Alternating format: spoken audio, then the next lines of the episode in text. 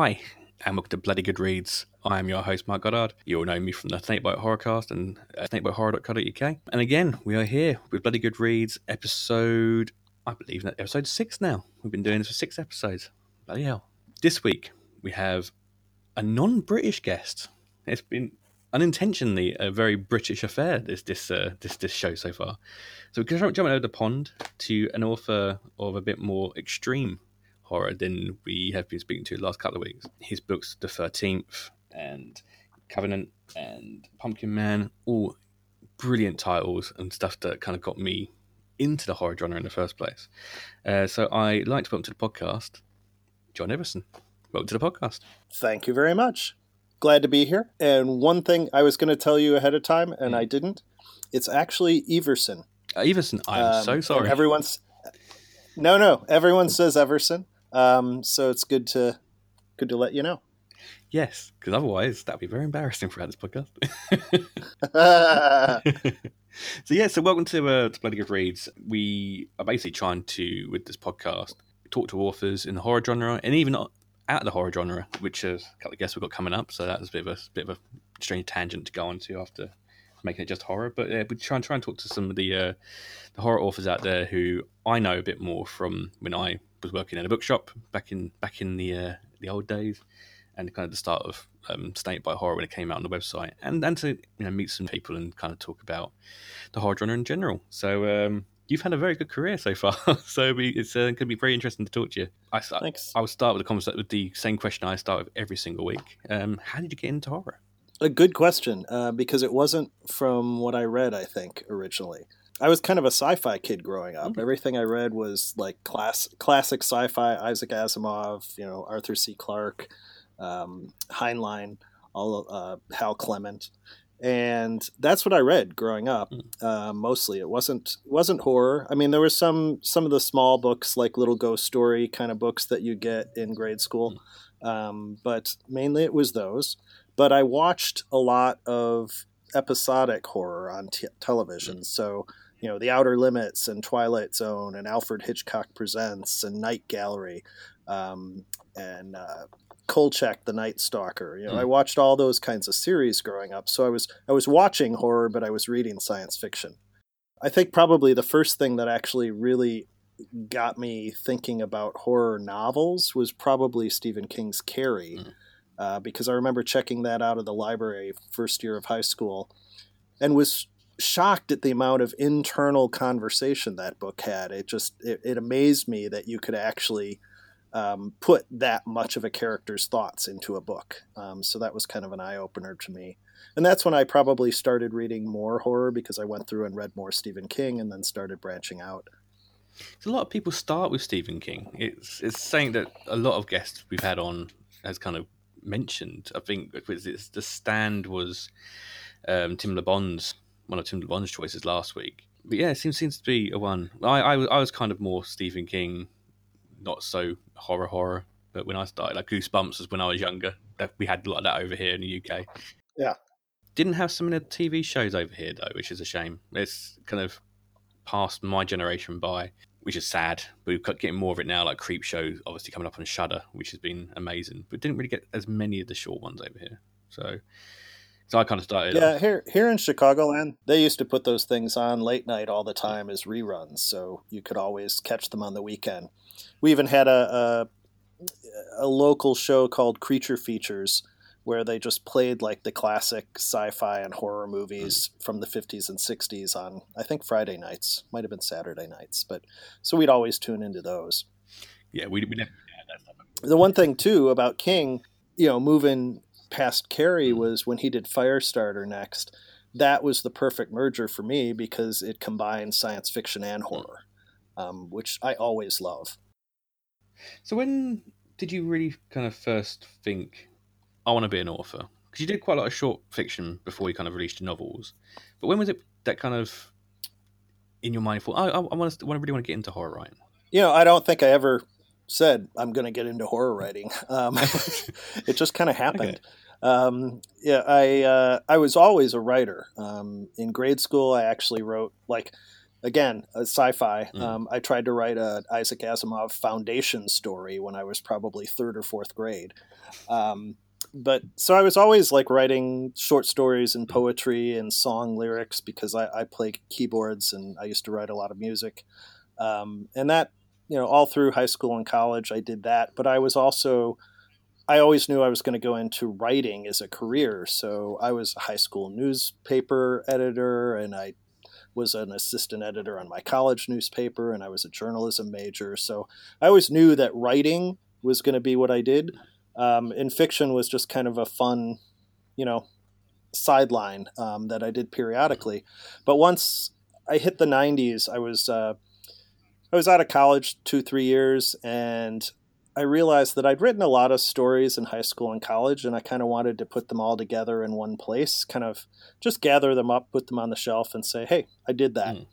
Um, because this was the early age of desktop publishing, right? So that's what I did as a career. Is I helped lay out a magazine, and I th- in my off time I was like, I could put all these stories together in a little booklet. So as I was doing that, I realized, hey, some of these stories aren't too bad. Uh, I kind of like them, you know, looking back on them two, three years later and I started looking for places where I could actually submit them. And uh, lo and behold, I actually got a couple accepted at, at smaller markets. And so that kind of started me thinking about news stories. And then for the next few years, pretty much because uh, I, I, was I was married, but I didn't have children at that mm. point. And every weekend, I just sit down on a Saturday or Sunday, and I'd knock out a short story, and then put it in the mail on Monday, and wait for the return. Um, so it wasn't like I sat down and said, I'm going to write horror. Um, I wrote a lot of short stories, and some of them were fantasy, some of them were science fiction. Um, but typically, even if they were fantasy and sci fi, they always ended up with some nasty twist at hmm. the end because of all those uh, Twilight Zone and Outer Limits episodes, I think. So, um, so ultimately, I ditched the science fiction element because to me, my aliens were kind of dumb. Uh, and, and, I just stuck with the uh, stuck with the twists. And a good twist is a is a good part of a story. So, and you get a lot of that in horror. Because what, what was the first kind of ones you released? I know um, it's Covenant, isn't it? Is it Cope? Uh, well, Covenant was the first novel I released. Um, Cage of Bones was actually the first book because in 2000, uh, Delirium Books was just starting up, and I had published a couple of short pieces with their magazine, and they decided to do a collection of all the fiction I'd written in the 90s. So Cage of Bones came out a couple of years later. I had another short fiction collection from a Chicago label called Twilight Tales, and then uh, Delirium Books picked up Covenant. Um, Covenant is one of those novels. I listened to Tim's uh, interview last time, and uh, you know he said he his very first novel got accepted instantly. I had exactly the opposite experience. Uh, yeah. Covenant made the rounds of virtually every publisher and agent in the U.S. I think. Okay. Um, and got rewritten at least once uh, before I finally did sell it. And then I sold it to a small market because the big markets weren't biting. Luckily, it did well and got the Bram Stoker Award for a first novel the year it came out. You say that's a very good start to a to a novel to a writing career. Is you get a Bram Stoker Award pretty much straight away, which is yeah, it, it certainly helped because it, after that book came out in the states and it was I think it was a 250 copy limited mm-hmm. run in hardcover. Um, I got an offer from a Polish, a big Polish publisher at the time, to put it out there mm-hmm. because it was an award winner. So there were 3,000 copies printed in Poland, and there were 200 copies in the United mm-hmm. States. It was kind of it's ridiculous. it's crazy because Poland um, has got a huge horror um, following over there. I know Graham Masterson does very, very well over there. Um, I think his wife was actually Polish as well. So I know he goes over there a lot to kind of promote his stuff, all his horror novels. So it's I'm part Polish. It's, it's quite nice to know I, that I'm part Polish and still got a lot of horror fans over there. yeah, I'm 25 percent because uh, my grandma was 100 percent. But uh, I, I, wish I could speak it because I can't read any of the stuff that's been translated. Oh, but I have the most books in translation there um, than anywhere else. They're in Germany. I think Europe in general is, is, is very kind of there's a huge market for horror over here. It seems to be growing um, because I, you know, I had a couple of books come out in Poland, and then I kind of lulled off, and then I, then I had books picked up in uh, uh, Germany, starting with Siren and then Night- NightWhere. And then all of a sudden, Poland started picking back up again. So I, I've got a handful of books that have come out in the last two years in Poland. And now uh, The House by the Cemetery is coming out this fall in Czechoslovakia. Bloody. So that's pretty cool. I just got the cover the other day. Hell. Because the current co- cover's amazing. I love the love the cover of the, your uh, the last three books you've released. Amazing covers. Yeah, yeah, no. Flame Tree does some really nice work. Hi guys, it's Mark here from the Snakebite Horrorcast, snakebitehorror.com, and Bloody Good Reads. Really hope you enjoyed the episode today. I'd like to bring your attention to a brand new supporter of the podcast. Uh, they are Abominable Books. Uh, it's UK's best horror and thriller fiction book subscription service. They bring the world of horror and thrillers to your door every month for two brilliant prices. It's all the magic of haunted bookshop summoned straight to your door each month. Basically gives you a brand new horror or thriller title, a luxury snack made here in the UK, a mystery second-hand book, possibly haunted book, and you also get one of our featured magazines like Black Static, Ghastlies and Hellebore, bookmarks, drinks, some surprises or two. It's such a great subscription box, and they are an amazing set, guys. So head over to abominablebookclub.cratejoy.com. There's even two different tiers of subscriptions you can go for in here. So head on over to either get a full guts or a bare bones edition of the box. Let us know what you think of the box and give those guys support. Get back to the show. So, on the podcast, what we like to do with our guests, try and be a bit different than other podcasts, is basically over in the UK, we've got this thing called uh, Desert Island Discs, where I guess comes on, they talk about um, free tracks that they like. So I'm going to nick, I've nicked, basically nicked this idea, and uh, I'm sure I'm going to get done for copyright by the BBC.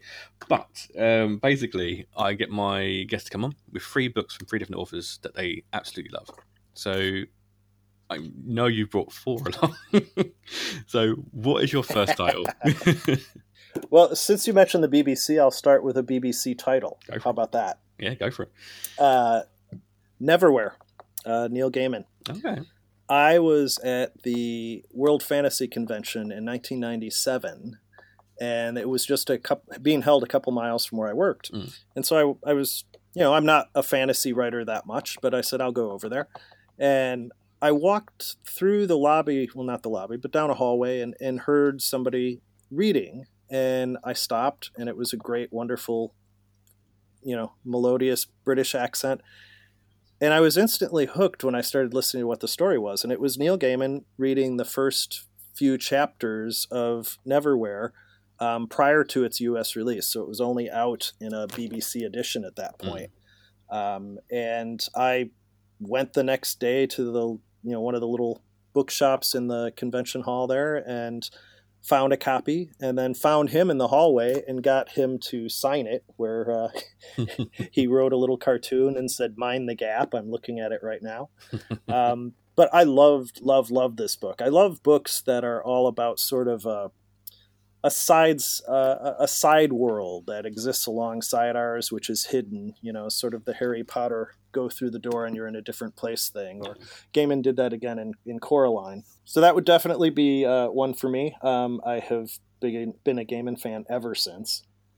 He's a legend. He, he's so good at what he does. His prose is just it's just marvelous. I mean, he hooks you instantly and you're just into the rhythm and the flow of the story and they're fun inventive ideas and just the language is beautiful always. Brilliant. That's a very good choice.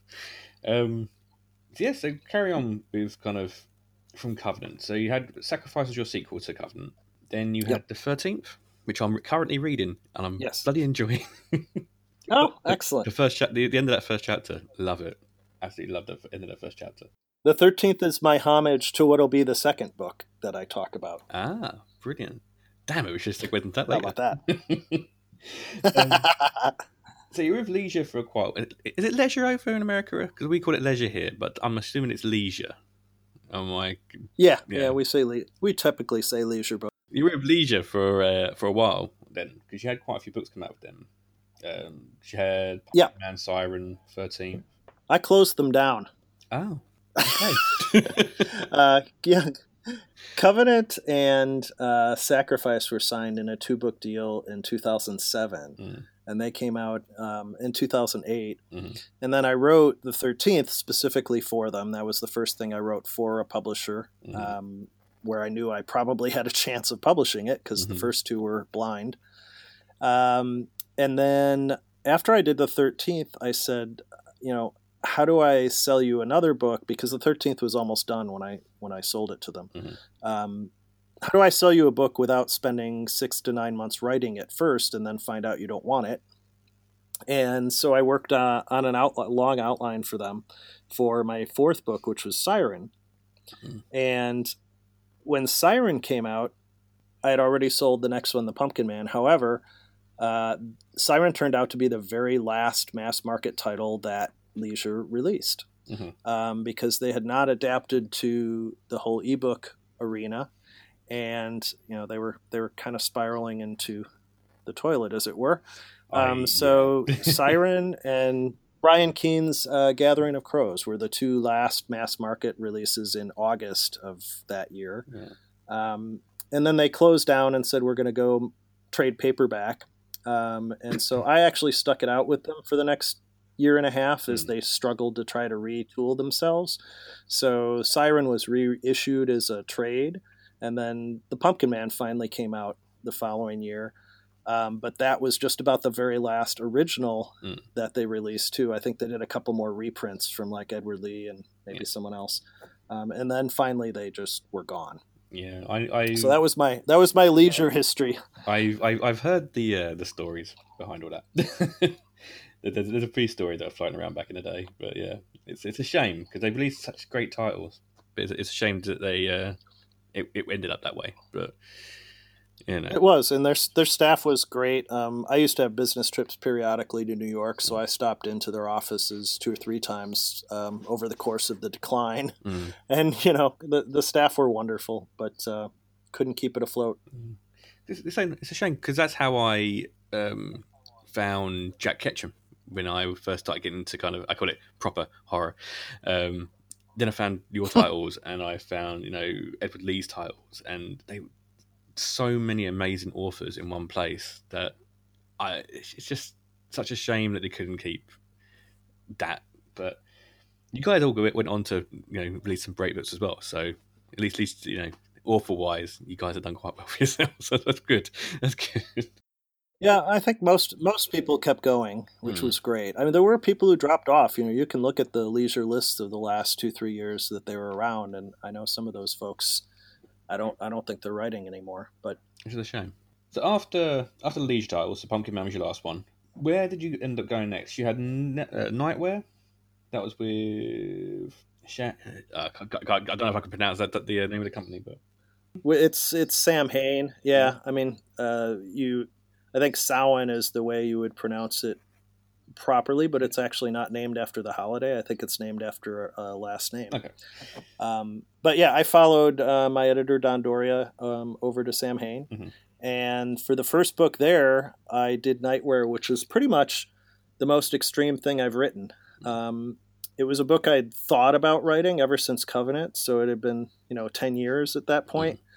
Um, but I always was concerned that I couldn't do the topic justice because it's a, essentially a sex club from hell kind of book. So there's a lot of raciness to it. There's a lot of extreme horror to it, and I just wasn't sure I could pull it off, and I wasn't sure I wanted to put my name to it, frankly okay. um, because, because it really was over the top.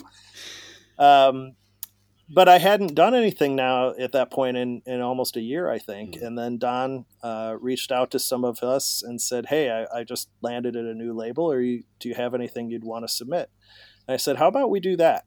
And he said, Sure, let's let's go for it. So turned out to be my next uh, Bram Stoker nominee Mm. um, and last one too. It's uh, it became a finalist, and it's been a my best selling book in Germany uh, as well. So Germany obviously likes a bit more of the extreme, so there you go.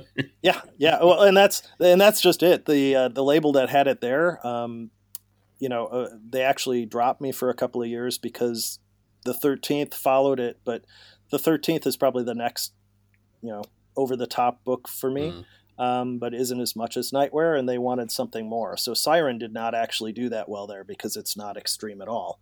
But I like Siren. Yeah. a good book. But now we're we're, we're we're doing something for I think next year a collection of my extreme erotic horror for them. So I'll be back out uh, in Germany with Festa again. Um, but yeah, I don't think I have another novel that is you know is over the top enough that they'll take it. Okay. Did they get? Um, she had a follow up to Night NightWhere, didn't you? Called uh, Field of Flesh. Yeah, novella? yeah, it's just a short novelette. Um, yeah, not even a novella. I think it's eleven thousand words or something. And that's uh, that's the thing. I know Tim, Tim, was talking to you about his love for novellas, mm. and I know he's done a lot of them. Um, I I tried to write a novella once. Mm. Um, it became The Family Tree, which is my shortest novel, but it's too long to be a novella. uh, it's just it's just not the length I write at. I either write sort of longish short stories, mm. so eight to fourteen thousand words, or I've got sixty-five to eighty-five. It's kind of like too too much or thousand. not enough, kind of in between. Yeah, yeah, yeah, I just that that sweet spot in the middle where novellas fall, the twenty to forty thousand word range. I just I don't seem to write there at all. So after NightWhere, is it Violet Eyes you had next, followed by Family Tree? Yeah, it was Violet Eyes. Um, because and at that point, uh, I'd kind of I've kind of cycled right. So the first couple books were demons. Uh, the first three books really. Mm. Then I said I can't do demons anymore, so I did Siren, which was more mythological, mm. You know, paranormal horror. Um, and then I flipped back with the Pumpkin Man to something more traditional, uh, kind of a Ouija board, you know, uh, mm-hmm. kind of book. Um, and then NightWhere went back to being super extreme. And then to follow that up, I was like, well, I can't go extreme again. I'll never top that one. Um, and so I looked at, to go in a different direction again and thought, hey, I used to watch those creature feature movies when I was a kid. Hmm. Um, how about a big spider book? Um, and, and so that was Violet Eyes. It was a lot of fun to write. yeah, you know, it's it's so much action, and uh, it, it, was it was a lot of fun to write. Just every chapter, you know, bang, bang, bang. Mm. Um, so that was that one, and then uh, then I went to the, back to sort of the erotic horror element with Family Tree, um, but not nearly on the level of uh, extreme as NightWhere or the Thirteenth. You had a prequel to that one as well, didn't you? Uh, Violet, Violet Eyes. You had a Violet Lagoon. Yeah, yeah, you got it. Um, that was because Violet Eyes was originally a uh, outline I did for Leisure. Mm. Um, so was NightWhere, honestly. Um, and it couldn't go to Leisure because at that point Sarah Pinborough was doing her spider books. Yep. And so Don said, you know, I can't have two spider books out in the same year. Mm. So I tabled Violet Eyes at that point. But I thought, well, I still really like this story. And like the first kind of prologue to it was a complete story in and of itself, um, at least the way I had outlined it. Mm. So I thought, well, I'll I'll just write that prologue as a story, and that became Violet Lagoon, and it got released in a separate little three book or three story chapbook. Mm. Um, and then I thought that was kind of it. But then, you know, once I went to Samhain, I said, hey, I can probably do that book now because Sarah's not on Samhain. No, I think by that point she kind of looked started going more into the crime at that point, didn't she? Yeah, yeah, she had totally begun to ascend. So we'll segue in to your second choice. What is the second book you brought us today? Second book is City Infernal by Edward Lee. Great book. Um, I I love Edward Lee's stuff. Mm-hmm. He is one of the only authors that keeps me. If I start one of his books and I possibly can, I will sit and read it the entire day until I'm done. And I don't do that with hardly anybody else. There are very few novels I've read start to finish in a single day. He's one of them and you know the whole city infernal story it's all about uh, a goth girl who ends up going to hell essentially to try to save her twin sister it's fabulous um, the descriptions of hell are wonderful i love all of the subculture references um, the horror is great there are just lots of extreme weird things in it and then of course it became a trilogy ultimately mm-hmm. but uh, no, I, I love that book um, really love all of edward lee's stuff but as I said earlier, he he actually blurbed um, my novel, The Thirteenth. Oh, nice. And that novel was kind of my attempt to write some really extreme kind of stuff like Edward yeah. Lee, who I loved. You know what? I, I do find that a lot of, even when I've tried writing, I don't write much anymore, but you know, when I used to write, I used to kind of go from all the stuff I read. But it's, it's nice when you got something that can inspire you like that. But I do love Edward Lee's work he's just one of those guys who you know chapter by chapter mm. you just keep turning you can't put it down and there are very few authors that i read that i just can't put it down he's one of them um, and that's that's the kind of book i always wanted to write because I how did I, I don't know what the first one I was. I was because I used to work with a guy who used to be very heavily into horror. Um, he got me onto like Jack Ketchum originally. Uh, Next Door probably wasn't the right book to start somebody who'd never really tried extreme horror before, but fine. But um, that's a dark book. My my one favorite book of all time, though. Um, but no, Edward Lee. I mean, I was given um, Goon in hardback, and bloody hell Great for a wrestling fan though, but still. but I think the one, first one I kind of really Goon was. Oh, I was Goon was one of the very first ones I read of his. Um, although actually, the, I think the very first one was the Big Head, which is his just over the top gross out book. Yeah. yeah, and I, I have always said, you know, I read that as a mm. copy editor. I was doing copy editing for Necro Publications mm. at the time, and I'm not sure I would have finished it uh, if, I if, didn't have to. if I wasn't working on it. but I mean, with Goon, though, what I loved about that was I had the illustrated version, and you know he's ripping off of like uh, Ric Flair and stuff like that, and amazing. The artwork in there yeah. is brilliant. But uh, I think the first one of his, though, I kind of really loved was the portrait of a psychopath as a young woman. That's one of the first ones that I kind of really yeah. I went through that book and that was one of the ones like you said, ones you can sit and read for a whole day. It took me two or three days to read it, and I'm quite a slow reader generally, but loved that book. I've read that a couple of times now. It's it's, it's in my top ten. It's a different kind of mm. book for him too. It's not his normal mm. stuff. But the way it's written, and you know, even Elizabeth uh, Steffen bits, you know, it's all molds in so well. It's such a such a a great book. But I think the other one that I kind of like of his is um, Bride of the Impalers, which is the vampire one, which yes. I absolutely love. Absolutely love that book. But anyway, I'm sidetracking. This is your this is your your picks. oh, you could pretty much talk any Edward Lee book, and I'll, I'll be I'll be happy. Now, Bride of the Impaler, um, I actually proofed that book as well for uh, Cemetery when that came out. I don't think it got quite the traction it should have because I, I, thought it was an awesome amazing. book. Yeah, one of, one of his favorite ones of mine. I mean, Header got had three books in the series. Don't know how it got three books in there. It was quite quite extreme yeah. books, but anyway. and a and a movie. Did didn't do mm. book justice, but still. Yeah, no. no, no. Sometimes things are better left in the reader's head. So, to kind of sidetrack off of kind of the career path, um, one thing I did want to talk about is you've done quite a few uh, collections we've edited yourself.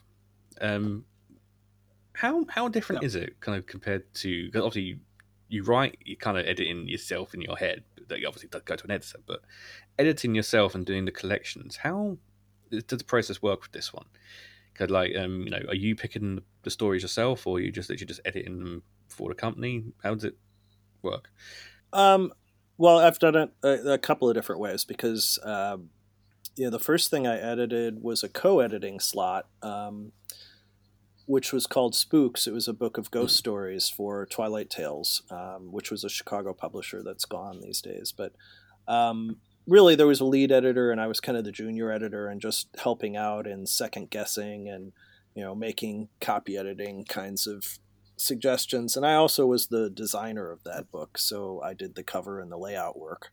Um, so that was one way of approaching it. Um, I think the next thing I did as an editor was a tribute book um, called In Delirium 2, uh, which was kind of all of the Delirium books authors giving a short story to the press um, because Delirium had made such an impact on, on everyone's mm. careers.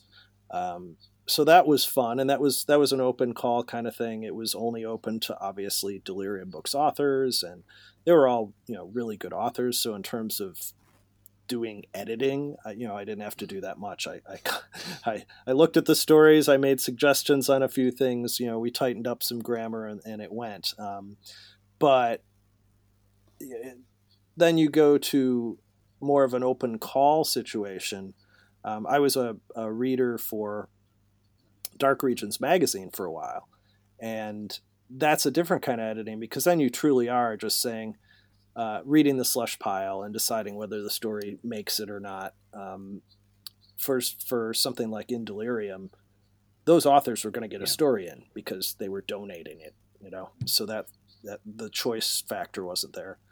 Um, then I founded my own press uh, called Dark Arts Books, and this was before my novels had taken off. And our goal was to kind of do mini short fiction collections of some of our favorite authors. So they were not open call books.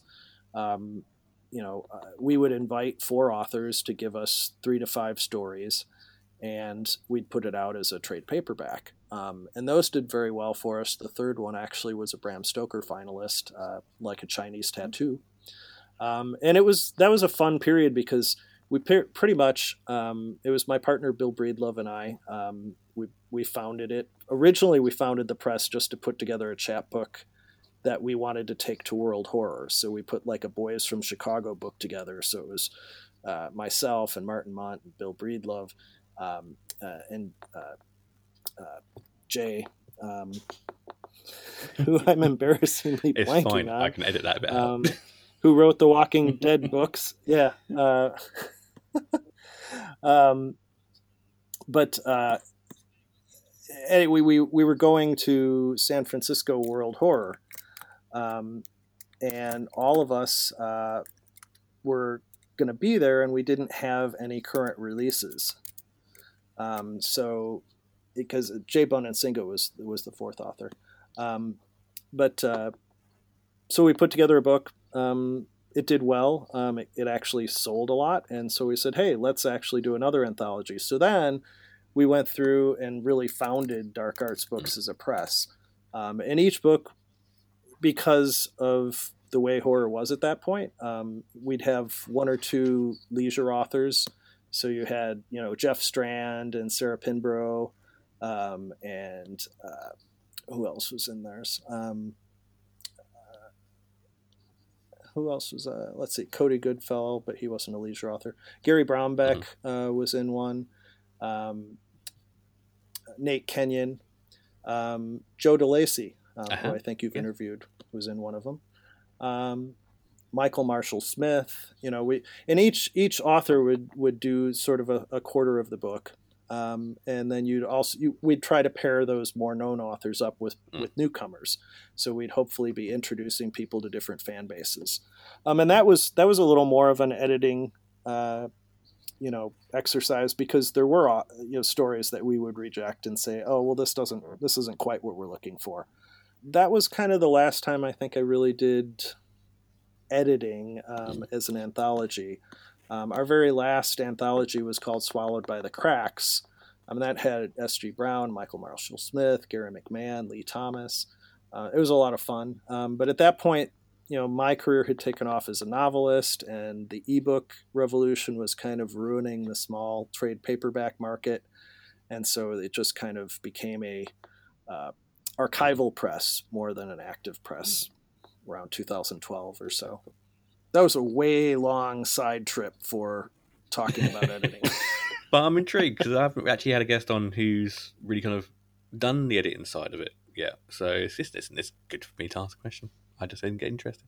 it's more it's more it's more a personal I mean, thing for thing, me to want to know. That's all. to be honest, the thing I enjoyed about it more was book design mm. and layout because that went back to my roots as you know a desktop publisher. Mm I, I like that part of it more than actually going into a story and telling people how to improve it. That's not necessarily yeah. my thing.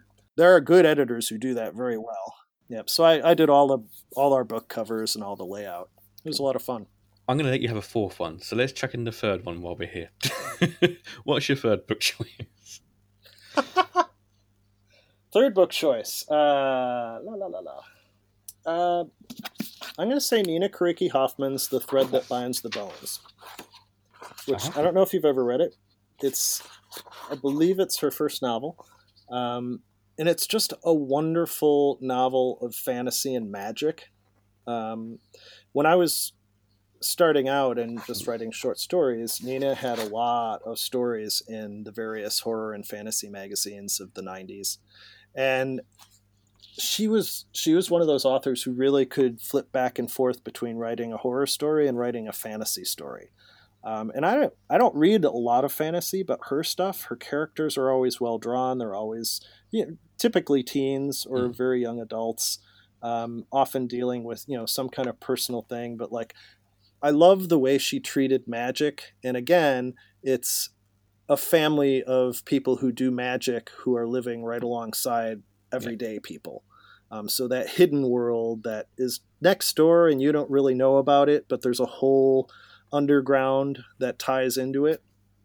Um, Thread That Binds the Bones is just a magical, wonderful book, and I know she's written um, several novels since then that Hmm. that touch on it. But that was that was a big one for me.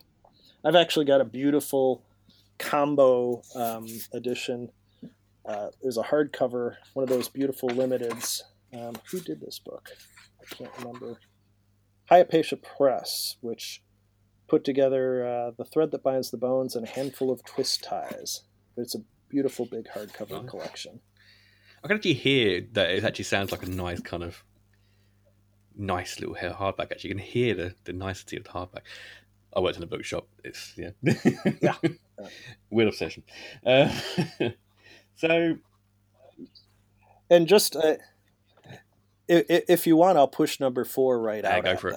Go for it. um, because it, it, it sort of follows the same thing. Um, the Witching Hour by Anne Mhm. Rice, um, and and the reason I love both of those books is sort of the this the the world next to ours, the world that's in ours but nobody knows about. So the Witching Hour is you know there's a whole history of witches and the language is beautiful in it, and there's this you know delving into centuries worth of you know secret societies that have led up Mhm. to now. Um, that's that's the kind of stuff I love. I don't actually write that stuff very much, but it's the kind of books I love to read. Is that that secret Yeah. society? And the, you know, ne- uh, Neverwhere followed the same thing, right? It's a world in Mm. within ours, secret that we don't see. Very good. Very good. You're very lucky. I've given you four. I can only put three on the website, so I had to pick one. That's Cool. right. So, so after Family Tree, you had Redemption, which is Dark Arts. But after that, you released House by the Cemetery, which is your, I'm assuming your more your current um, publishing company that you're with at the moment. Yeah, yeah. So, Redemption is the only book I've ever Hmm. self-published. Um, just so people know, because Covenant and Sacrifice, which came out from Leisure, um, and then were sold to Amazon's 47 North label when Leisure collapsed. Um, you know, the original publisher wasn't there to support the series, and the new publisher didn't care about new books. So I wanted to write the final third book in that trilogy, and nobody wanted it. I mean, I could have sold it to a small press, but I figured if I'm going to do that, I'll just put it out on Dark Arts. Um, so I, I wrote that book. I wrote that book in between um, Samhain, uh, the second publisher I had, went down the tubes in a similar way to Leisure, and uh, I was without a publisher, so I wrote Redemption and put it out myself. And then by the time that had come out, Don D'Auria had now landed with a press called Flame Tree um, over in your neck of the woods. Um, Flame Tree has been around doing uh, gift books and journals and stuff like that since the 90s, but they hadn't done an original fiction line. And so they they deemed the time was right a few years ago, and they started Flame Tree Press uh, for horror, sci-fi, thrillers. Um, and Don reached out to me um, and said, "Hey, uh, would you like to do something for us?" And at the time, I'd had an outline and sample chapters that had been with Kensington for quite a while, but got stranded because the editor who liked them and was talking about buying them, uh, the Mm. book, uh, suddenly Okay. left. So I had a I had a novel that was just in limbo over there, and nobody was answering me. So I said, "Hey, what do you think about this one?" And he said, "I love it. When can you get it into me?" so I pulled it from Kensington at that time since they hadn't Mm. been answering, and uh, quickly went on a three month writing binge and finished it up. And so that helped launch the Flame Tree Press line because that was my thing. Is is like if this is going to Mm. be a new line, I would like to be in the first month or two of releases. I want to I want to launch the press. Uh, so that was House by the Cemetery. you would kind of be there right at the start. Yeah, yeah. and it was great. I, you know, Flame Tree put a lot of work uh, into launching the line. They had publicists that was getting stuff. I and I, I had a perfect book for for local press too because the book is set in a true haunted cemetery, which is near where I grew up. And while I didn't tell the story of the old ghost stories there, I used those as just kind of a backdrop for my own original piece. Um, but that meant that I could get like we had a a morning news program come out to the cemetery and do an interview with me in the oh, cemetery, nice. which was great fun. It's the only time I've been on live TV for a book, uh, but that was great. Um, you know, got some newspaper coverage out of it for the same reason. So it was it was a good kickoff for mm, being mm, with a oh, new imprint. 100%, 100%. You don't, you don't get an awful lot of authors on the news, really, do you? You're very lucky. No, the second book did not get me on TV. can only hope. Can only hope. So then you had House of Cemetery, you had Devil's Equinox, and your latest title is coming out next month. So tell us a little bit about Voodoo Heart. So Voodoo Heart um, is, as the title suggests, a voodoo novel. Would never um, have known. it takes place in New Orleans. Who would guess? um, it's actually it's it's got it's another one like NightWhere, which has a long history for me because the the short story that it's based on is called Vigilantes of Love, which was the title story to my second fiction collection back in like when was that? 2003, I think. My note says 2003. Um, and at the time, uh, at the time, people were like, "Oh, this should be a longer story. This should be a longer story." And during during my time at the end with Leisure, I think I did the outline for it and said, "Okay, I'm ready to do this longer thing." And then obviously, it hmm. didn't happen for Leisure, um, and I didn't even return to it for Samhain. But then I was down in New Orleans uh, a year and a half ago, and looking for what I was going to write next. I was between books, and I was sitting at a, one of my favorite bars there, um, and just trying to generate ideas. And I went, you know, there was that voodoo book that I was thinking about writing, and I pulled out the outline and started poking at the outline and fleshing it out more. And you know, by the end of that night, I was like, okay, I'm writing Voodoo Heart next. hey, you had it there so I decided that in New Orleans, which was fun. Place to do it. Um, the killer is, you know, I spent the next few months writing. You know, first I sold it, obviously, the outline, um, but I spent the next few months writing it, and then the proof pages of the book were supposed to come to me in the beginning of March this year, and I had another meeting in New Orleans. So I was like, this is so perfect. I started the book in New Orleans and I'm going to do the page proofs in New Orleans while I'm there on business. And then COVID hit, so the whole trip was canceled. So that didn't happen. Uh, COVID would have been the perfect cycle. COVID's ruined quite a lot of things, really. yeah. yeah. yeah, But it's basically it follows um, Detective Lawrence Rabot, um, who his wife uh, has mysteriously disappeared, leaving behind a bloody bed and her, presumably, her heart in the middle of it. Um, and she's just one of a whole bunch of cases that are hitting New Orleans. And pretty soon we realize that it's hitting mm-hmm. New Orleans once a month on the night of the full moon. Um, and there are enough clues that says somehow it's voodoo related, whether you believe that voodoo is a real thing or not. Somebody was doing this ritual um, and presumably killing all these people although they can't find any of the bodies. Uh, so he, uh, our titular detective, of course, must dig in a try to find what's going on for his own personal reasons, but uh, as his job as well, leading him into the dark reaches of voodoo in the underbelly of New Orleans.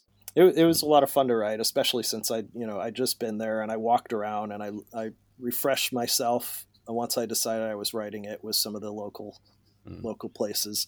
And I put in some of my favorite places too. Just my my favorite place for dinner is Redfish, so that's in the book. You know, my favorite bar that I always write at when I'm there. That's in the book. You never know. You tell them this. Tell them this. They'll give you a free meal. You never know.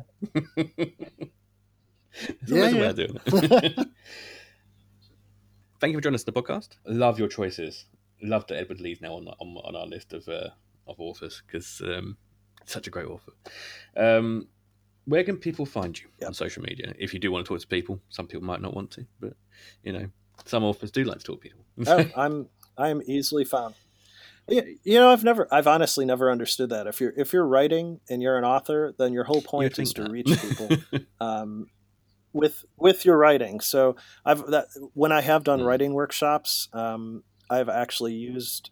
You know, make sure you're on social media on all of the major places. Make sure you have a website.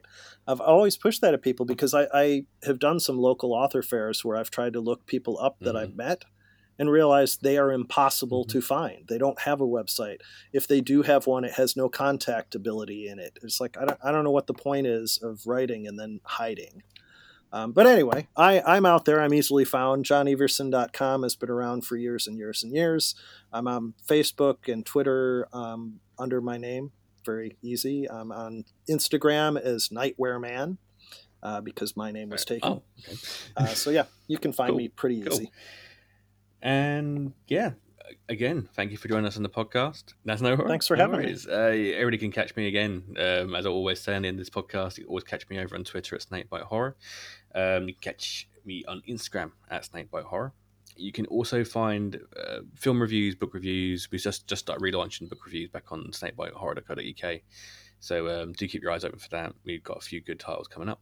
You can also catch me every fortnight over at Snakebite Horrorcast. Uh, we've just released an episode. So this episode will be coming out next week, so about a week ago, um, which is us following the uh, the Shudder sensation, which is Host, and we also did Grand Piano, which isn't technically a horror film, but it was on Shudder. Um, and we also got some more guests coming up on the on the Horrorcast as well, which uh, a couple of surprises, possibly a surprise on the next episode. So uh, do keep your ears open for that one. And yeah, before I do leave, I do want to do a quick live um, advertisement for our sponsor. Um, this is going to go wrong because I can't say abominable without kind of messing that up. Let's try. um, so, huge thanks to us to our sponsor here as well, which is Abominable Books. Uh, it's a new subscription book club, which um, basically inside the box you get a new title, a second-hand title, and depending which tier you go to, you get a snack and a couple of extra bits in there as well. Brilliant, brilliant box. You can actually get ten percent off your first box if you're a fan of the Snakebite, um, Snake, the Podcast Network. Uh, if you use the code Bloody Good Reads, it's um, yeah, definitely worth trying. So do hunt them guys out. You can find the description in the the. You can find the link in the description below. Um, do click it. Do use ten percent. Do give us support. It'd be brilliant if they can uh, uh, get some more subscriptions out of this, which would be great. Um, again, as always, thank you for listening. I've been your host, Mike Goddard, and I will see you next time.